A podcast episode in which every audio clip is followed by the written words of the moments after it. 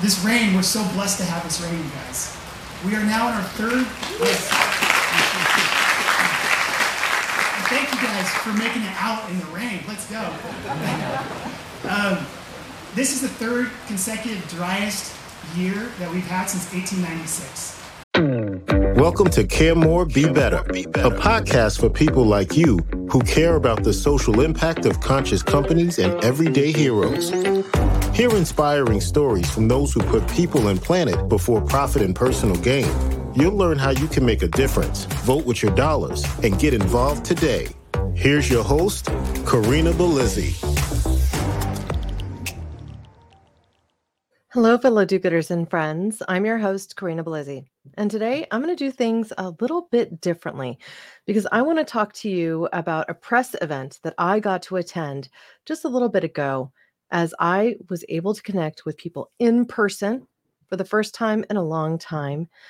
And in celebration of the launch of a new piece of farming equipment that is going to change the way that we consider doing farming, and that is Monarch Tractor. Now, this was co founded by Carlo Mondavi of the Mondavi family, fourth generation wine farming individual who is an entrepreneur in his own right and also a winemaker. I think he's somewhat of a celebrity in many circles, especially those around Napa. And I had the opportunity to do a follow up interview with him today. So I wanted to first share with you some of my thoughts and also what the focus is going to be over the course of the next few weeks for this podcast, while also then giving you a snapshot, a view of what it was like to be at this particular press event in Livermore at the Monarch Tractors headquarters. Now, why should we be excited about farming equipment, you might ask? Well, first, if you like food, I like food. I love food, in fact. And I also love a good wine. So, as a bit of a celebration in sharing this episode with you today, I'm going to celebrate and have a glass of an amazing wine from Charles Krug Winery. This is actually the first winery that ever really had its roots here in California and in Napa Valley, at least, since 1861. And it was also the first winery that the Mondavi family was involved in. Now, this winery still exists today. You can go visit Charles Krug and see some of those original buildings, taste some incredible wines like this, which is a limited release Malbec from Napa Valley, uh, 2015 vintage. I typically let my reds rest for seven years. And so, for those of you listening, you can hear. For those of you watching, you can see a beautiful, dark, glorious Malbec from Napa. All right. So now that I've got that sip of wine in my belly, um, I'm going to tell you a little bit more about this episode. Got to put that cork in the bottle, though. Can't let the wine get, I don't know, fruit flies jumping in that might exist given the bananas that are ripe upstairs. So, as it stands, farming is actually one of the core contributors to global warming issues and carbon emissions. In fact, 20% of emissions are related to farming. And did you know that every time you turn on a tractor, it's like turning on 18 diesel engine big rigs? This is a big problem. They use a lot of fuel and they're not the most efficient creatures in the world of farming either. I say creatures because the machine itself, the one that I'll introduce you to in this episode, that you'll get to see for yourself if you're watching on YouTube, it almost has a personality. As I tell you about today's episode, you are going to be on an adventure with me into Livermore in the immense rain that hit us last week and you'll hear the pitter patter of the rain and the white tent that we're all crowded into as we watch this amazing unveiling, as we hear directly from a wine aficionado and then from Carlo Mondavi himself, and also get to see the tractors, both the older generations and the newer. For those of you watching on YouTube, you're also going to get to see some of the older versions of tractors and you'll even have the treat in the end of seeing a tractor that drives itself. So, over the course of the next few weeks, you're going to both get to see content from this press event You're going to get to learn about regenerative farming, and you're going to get to learn about food and some of our procurement strategies to have better, more nutritious food while also not negatively impacting our environments. This is climate activism in the current era.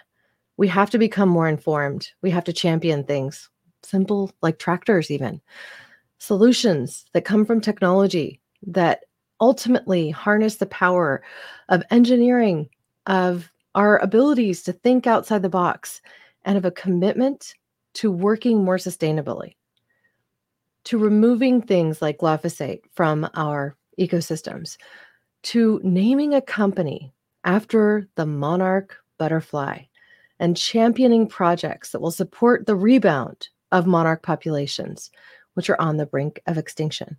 You'll learn about all of that and more in today's episode. You'll hear directly from Carlo Mondavi talking about that very subject too.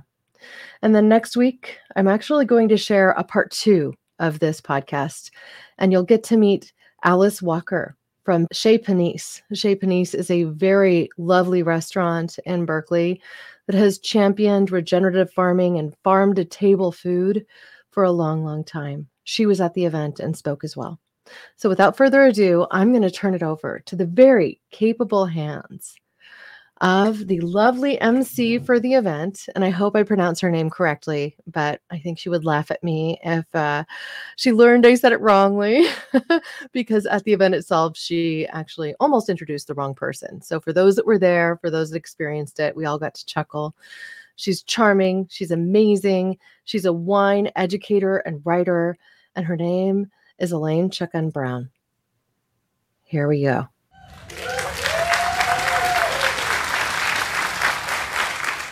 Welcome, everyone.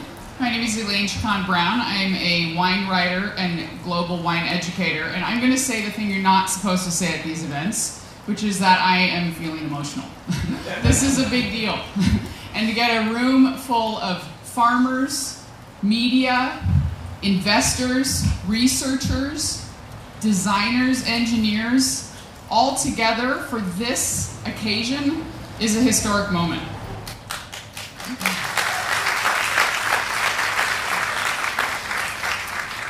I was talking to John Williams just a minute ago. As many of you know, he's the founder of Frog's Leap. And he was saying that 10 years ago, he and his son, Rory Williams, went to Europe to a tractor show because they wanted to buy an electric tractor. And it did not exist. The technology did not exist. Today we're launching the world's first fully electric, automated smart tractor, driver optional smart tractor. Again, this is a historic moment. Bringing all of these technologies together in one machine is truly incredible. And we have the chance to respond to climate change, to respond as, a, as part of climate action through how we farm and by bringing the technology that we need into the equipment that we use. So I started writing about wine about 10 years ago, and one of the very first things I did was go to a farm worker healthcare and education day in Oregon, actually. And at the time, it just seemed like the obvious thing to do that if I was going to write properly about wine, I needed to understand how it was farmed and who did the work to make that happen. And the truth is, what I found out was that uh, magazines weren't interested in farming and farmers at the time. That the writing about wine was fully focused on lifestyle and what was in the bottle itself. And I'm pleased to say that I continue to focus on farming and trying to understand sustainability as well through my career. And today, magazines are clamoring for these kinds of articles. And that's part of why we also have media here today to focus on technology, on how we can help the farm workers and the farmers to scale up. I'm also really excited to say that even though I happen to focus on wine, what we are representing today is a movement in dairy, in nuts, in orchard fruits, in row crops, and in wine, in all crops. This is a change that can revolutionize farming altogether. One of the things that's truly incredible about this Project Monarch tractor is that it brings together world leading experts in robotics, in automation, people that could have gone into and actually have had successful careers in aerospace, in engineering of all sorts. How, bringing all of these things together in one machine is truly incredible. And one of the things that I asked us to speak about today is why a tractor? Why would someone that has had success with Tesla, with NASA, with all of these other world famous companies change directions and come into building a tractor? And that's one of the things that we're going to talk about today. I'm thrilled about that. So to get us started, I'd like to introduce Carlo Mondavi. He's besides being a celebrity, uh, he's also a co-founder and the chief farming officer of Monarch Tractor. He's a fourth generation farmer from the Mondavi family who's had an incredible impact on bringing world attention to the quality possible from California. And he actually was also a co-founder of the Monarch Challenge, which he's going to talk a little bit about today, which is the namesake of Monarch Tractor. He's also the co-founder, co-owner of Raen Winery and a partner in Continuum, and I'm thrilled to invite Carlo up today to get us started. Technology, this brilliant technology company. I'm a farmer and a winemaker first. My family's been farming now in this beautiful state, in this beautiful country, for just over 100 years. My great-grandfather, Cesare, and my great-grandmother Rosa got us into the wine business when they immigrated from Italy. My grandfather, Robert, took us to the next level my uncle Michael, who is here, my father Tim, my aunt Marcy, continue to rise. And I thought that I would talk, because we measure climate in wine. When we enjoy a great bottle of wine, we talk about the site, we talk about the team, the domain, and then we talk about the variable. The variable is climate. Was it a good year? Was it a challenging year? Did it rain all growing season? Were you able to ripen your fruit? Was it too hot? When you look at wine, we perspire acidity through the cell wall of the grape. So hot years, less acidity, more sunlight transfers to more photosynthesis equals richer, riper wines. Cooler years, you retain acidity. You don't get as much photosynthetic energy. Leaner, cr- leaner, crunchier, fresher, more vibrant wines. And so I thought it'd be fun to break up my family's 100 years into three different eras and talk about the climate impact of those three eras. So the first era is while my family was at Charles Krug and just a little bit before, from 1919 to 1966. And just before that, in 1883, the very first coal power plant was built, the Edison in London. And later on that decade, the very first combustion automobile, combustion engine automobile was built, Carl Benz from the Mercedes-Benz company, and that began the technology of the time, fossil fuel. So in this era, 50 years, we increased by 20 parts per million roughly. So just a slight increase didn't actually affect change in us. And when you look at these era, this era, if you take a decade, we had maybe nine cool vintages and one warm vintage. So we would be thrilled about the warm vintage. The next era, while my family was at Robert Mondavi from 1966 until 2004, in this era it's about 40 years, and we increased by 70 parts per million. So 10 years fewer than the previous era, but really a big increase. In this era, it flips about nine warm vintages and one cool vintage. Climate change was affecting us, but had yet to really, really challenge us. In fact, I would say that this would be the golden era if the previous era was the era of elegance. Really think about the, the decades of the 80s and the 90s and how beautiful those wines are. And in the era that we're in today, from 2004 until current day, this is the era where my grandfather Robert, my father Tim, my Aunt Marcy began Continuum, my uncle Michael began Folio, my brother Dante and I went off on our own. We began Raen. And then my wife is a farmer and a winemaker from Italy. She has a great winery in Barolo. We started a tiny project called Soli della Sorba. In this era, it's about 17 years. And we've increased by 30 parts per million. It's, it's wow. We're now at 420 parts per million of a plant. And when you zoom out and you look at this from a macro perspective, this is a thousand years. If you were to go back 10,000 years, that line is very, very steady very even for the last previous, so not the last 100 years, but the 9,900 years before that. And that steady climate allowed for us as humanity to thrive. It allowed for us to grow our civilization and have great reliance on being able to produce foods. And so when you look at this last era I was talking about previously, the era that we're in today, that decade, so if you take since 2012 to current day, we're not having nine warm vintages and one cool vintages or nine cool vintages and one warm vintage. we're seeing vintages like in 2017 or 2015 where my family lost half our crop due to drought and poor set. 2017, my family lost 30% of our crop due to wildfire. The wildfires came back in 2020, this time much more catastrophic earlier. Dante and I lost 65% of our crop at Raen, and my family lost 100% of our crop at continuum. We won't be making a bottle of continuum in 2020.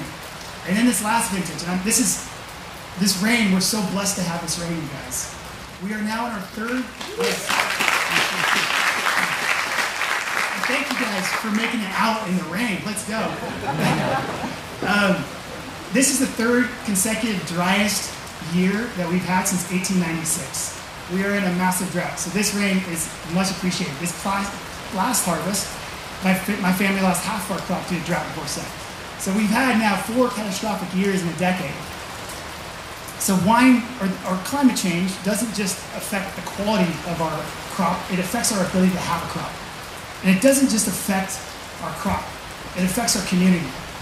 This is in the town of Santa Rosa in Sonoma in 2017. 900 homes burnt in a matter of hours. All firefighters could do was literally knock on doors and say, get out. The winds were too fierce, it was too dry and too hot. It was terrifying. So this affects our communities, our friends, our loved ones. My family feels lucky, even though we've lost so much of our crop, we still have our winery, we still have our house. We can't say the same for many of our friends. I want to talk about our planet's biodiversity. Our farmlands are national treasures. And currently, our agricultural landscape makes up 20% of our planet's greenhouse gas emissions and 50% of our planet's inhabitable land and uses 70% of our water resources. When you think about that, look at California, for example. California is 100 million acres of land, of which 43 million of those acres are farmland. So what we put into our soils and what we do on our farmland affects everything. And today, as it stands, we use roughly 9 billion pounds of pesticides and 100 million tons of fertilizers. The most alarming thing about this number is the 5 billion pounds of herbicides. It's the one thing where you can have 100% reduction by mowing or tilling or crimping or whatever fancy way you like to cut the grass, or you can use 100% of being able to spray a chemical. And so along my journey, prior to beginning Monarch Tractor with my brilliant co-founders and this incredible team that we have, I started a challenge called the Monarch Challenge. And the Monarch Challenge was to create awareness within the farming community about these dangerous chemicals in agriculture. Because I know one thing that unites the most conventional farmer and the most organic farmer. And that one thing is that we all care deeply about our planet, we care deeply about our soils, we care deeply about our families. And so learning about the human health impact and learning about the environmental impact, I felt that if I just went out and talked with farmers, surely we'd be able to migrate away from these chemicals. The reason why it's called the Monarch Challenge is because since the introduction of Roundup, glyphosate in 1974, kind of as the flag in the ground, as an era of when we really began using more chemicals directly into our food ecosystem. Since this time in 74, the monarch population of butterflies has declined by 99% and they're now on the brink of extinction. Monarchs are now critically endangered. They, in fact, it's, it's pretty ironic and pretty incredible that we're launching this tractor the same year that they got put onto the endangered species. That's well overdue, I think, by the way. And the three things that are harming the monarchs, migratory path disruption, climate change, and pesticides. And these are three things that we can address through our tractor. So the idea of the Monarch Challenge was to go out and talk with farmers. Because I knew that if we simply talked about it, that not one farmer would want to use these chemicals. And what I ended up running into was wall after wall. It was heartbreaking. It was one of the most depressed I've ever been. The first challenge was that there was an economic divide. I would talk to families and they would literally say, We didn't know about this but I've got to put food on my table for my family. I've got to put my kids through college. I quickly learned there was an economic divide. And I quickly learned that 45% of the farms in America are not profitable. And globally, family, 80% of the farms around the world are family owned and operated. So with a tear in their eye, they said, we have to figure this out, but chemicals right now are more effective, more efficient for us. And then I would talk to other farmers and they'd say, yeah, we realize herbicides are not ideal. We realize that synthetic systemics are not ideal. But right now, if I want to go down the organic route, I have to turn my compact tractor on and drive it more often. And turning on one compact tractor the size of Monarch, a diesel, is like turning on 14 cars. And it's NOx, particulate, and CO2, which is a class one carcinogen. So these farmers would say to us, look, we agree it's not ideal, but I want to protect our climate, and it costs me a lot less to do that. So we were in this really, really terrible area where there was a carbon footprint divide and an economic divide separating protecting our planet's biodiversity. I, I realized that if we are going to survive and thrive as a human species, we have to make what is best for our planet economically superior to anything else. And that's when I got the introduction of a lifetime to my co-founders, three brilliant engineers at Silicon Valley. And we began Monarch Tractor. So I want to talk, I'll try to put three pieces together, but I'd like to talk about how our tractor is go- going to solve the Monarch challenge and so much more. By being all electric, we're able to bridge away from the fossil fuel era, and even when hooked up to the grid, there's a major impact on savings on our carbon footprint. But the beautiful thing about this is that we're able to bridge from the fossil fuel era and into a renewable era of farming. When you think about the 43 million acres of farmland in California, we have so much abundance of wind, of geothermal, of hydro, of solar. We can now get into the renewable energy business. We can basically take all of the same energy that's growing our crops store that energy in our batteries, and deploy that later on. We actually can come into the energy business. 10 Monarch tractors is a megapack. That's a microgrid. We can now solve on the edge energy solutions for rural areas. By being all electric, we're helping take a big piece out of that carbon footprint that is hurting the Monarch Northwest. Driver optional, the tractor is just like a normal tractor. You can get in it and you can drive it except it has twice the torque. It's all electric, so it's much smoother than diesel, and it's not loud and polluted. but it's also autonomous. Uh, by the way, it also has all the same hookups so on the back end, your PTO, your three-point hitch, your hydraulic pump. So it marries our implement yard as we have it today. It fits perfectly in. By being autonomous, there's two major factors here. The first is that it takes us as farmers out of the most dangerous place on the farm, which is the tractor seat. Even spraying organic chemicals, you have to wear a hazmat suit. And doing that six, seven, eight hours a day is very, very, very laborious and very difficult. So it allows for us to elevate ourselves and become fleet managers away from even these organic chemical sprays, period. The other piece is that by being autonomous, so every single winter, the monarchs begin to congregate out on the coast. They're congregating right now and they form these kaleidoscopes where they basically quasi hibernate. And then in the spring, when all the grasses are growing and this rain has been absorbed and flowers are popping and all the other cocoons and insects are starting to come to life and the baby birds are being born, we have a decision to make as farmers. How, what are we going to deal with? How are we going to deal with these grasses? Are we going to mow these grasses? Are we going to crimp the grasses? Are we going to till them? Or are we going to spray herbicide? The exciting thing about being autonomous is now you can go out and be more detailed. You can mow as much as you need to mow without the economic divide or the carbon footprint divide. On top of that, just as a little sidebar, since the Russia-Ukraine war, Roundup glyphosate has gone from $25 a gallon to $75 a gallon. All the fertilizers, all these petrol-based chemicals have absolutely tripled in, in cost, if not more. So it's becoming cost prohibitive. I have a friend who has a farm, about 4,500 acres in Lodi. We calculate that he spends about $2.2 million a year on herbicide. $2.2 million a year. By being able to be autonomous, we save him from that chemical. We save our soils from that chemical. We save our planet's biodiversity and the health from that chemical.